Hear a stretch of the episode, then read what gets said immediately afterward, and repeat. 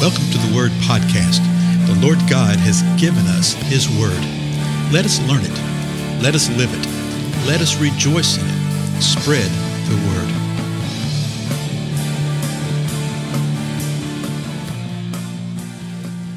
Blessings, everybody. This is Dale. Thank you so much for joining with me today on the Word Podcast. We have seen the foundations of how the gospel came uh, to Ephesus. And it's sort of a wild, interesting story, isn't it? Literally ended with a riot. Uh, and we saw that in the last episode. Uh, Acts chapter 20, verse 1 brings it to a close, and it says this After the uproar, okay, that's the riot that took place in town, after it had ceased, Paul sent for the disciples. And when he had exhorted them and taken his leave of them, he left to go to Macedonia.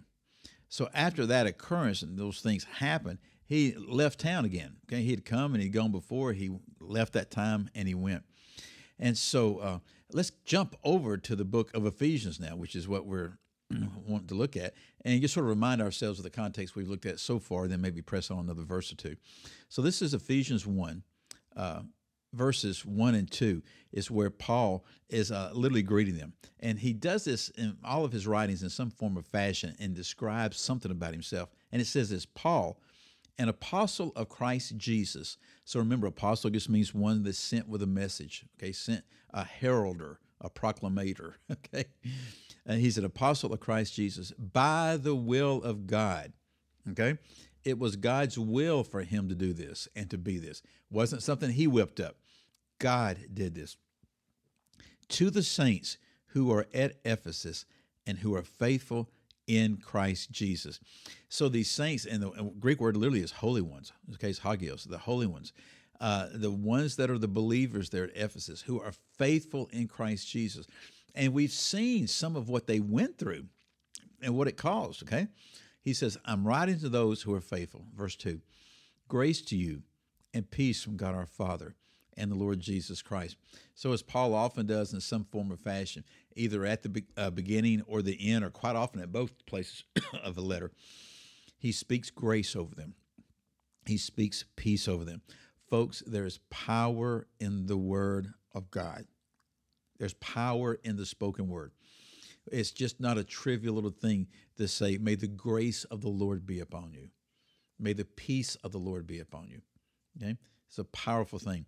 Now, verse 3. Now, we're moving into something here that's interesting because depending upon which translation or which version of the English Bible uh, you read, the sentences are broken up in different kinds of way. So I'm looking right now from the New American Standard, and verse 3 and the first, uh, most of verse 4 are one sentence.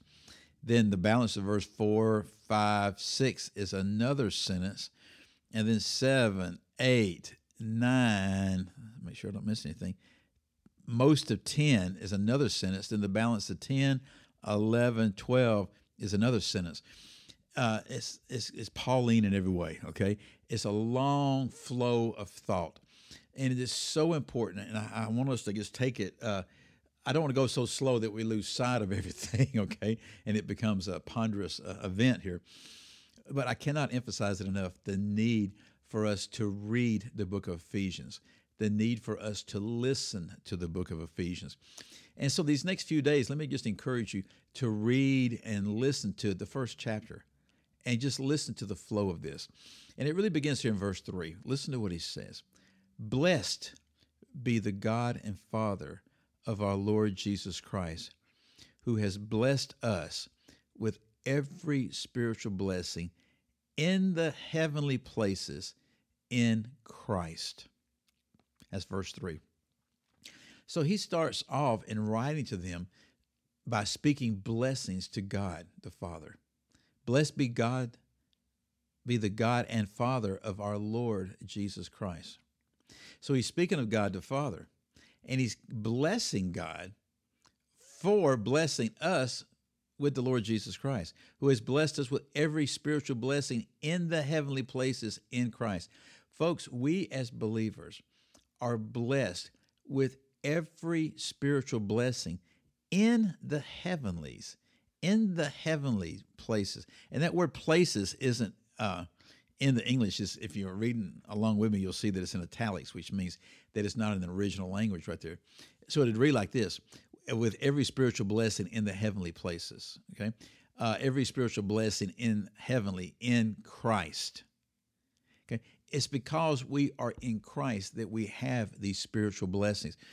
Now, this sort of begs a question, which we'll sort of see develop through the balance of the book. What is a spiritual blessing? How are we blessed? What does it mean to be blessed uh, with a spiritual blessing? Is it talking about salvation? Uh, uh, it's, it's, actually the word pneumatikos, which means spiritual. Okay. Is it just speaking of supernatural, like a non carnal kind of thing, an ethereal kind of thing? Is it something that is yet to be attained? Is it something that's in heaven that we don't tap into right now? Or is it something that we do tap into right now? So let me read it again. We'll continue. Blessed be the God and Father of our Lord Jesus Christ, who has blessed us with every spiritual blessing in the heavenly places in Christ, just as he chose us in him before the foundation of the world that we would be holy and blameless before Him. Okay? Now, we've looked at some of this before, but I just want you to see what the situation is right here. This is amazing. Verse 4 Just as He chose us in Him, the Father chose us in Christ before the foundation of the world. That is a point blank truth of the Word of God. And it's not just mentioned right here in this portion of Scripture. You see it throughout Scripture in various ways. You'll see it over in the second chapter that we have uh, God, uh, the work that He wants us to do today, He determined before the foundations of the earth. You see it in other writings. Before the foundation of the earth, we were chosen. He chose us in Him before the foundation. Uh, again, I know I've mentioned it before, but people get so bent out of shape over these things.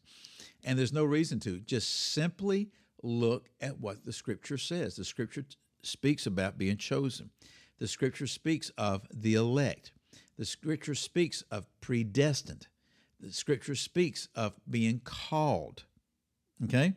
It's point blank. Now, where we come along is we want to systematize it into man's creation. And then we want to say, oh, well, you're Calvinist or you're Arminian or you're this or you're that. Just simply stick with what the scripture says. Then you're going to find out that just about everybody's got some little thing that's a little wrong. okay? Some are more correct than others. Okay? But the great, wonderful truth is that we have been chosen in Christ before the foundation of the world, and God is the one who chose us. Now, the New American Standard says that we would be holy and blameless before Him, period. Okay? The Lexham says that we would be holy and blameless before Him in love. That's what the King James says holy and blameless before Him in love. The New American Standard and the ESV say a period, then they say, in love, He predestined us. So that word in love can reflect back or can go forward. And it does it both ways in some of the translations.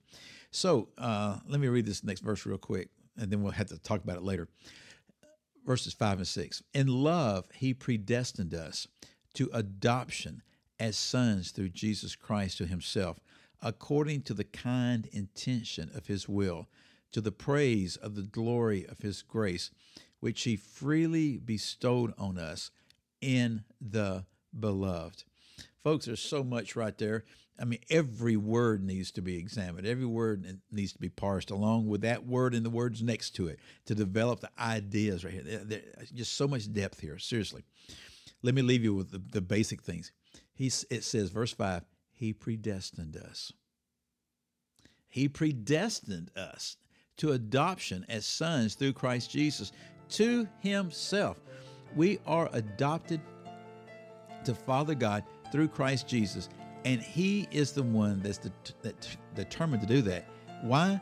To the praise of the glory of His grace to the praise of the glory of His grace. Tell you what, my time's up. Think about that phrase, and we'll talk about it more next time, okay? Again, I'm Dale. I'll see you then.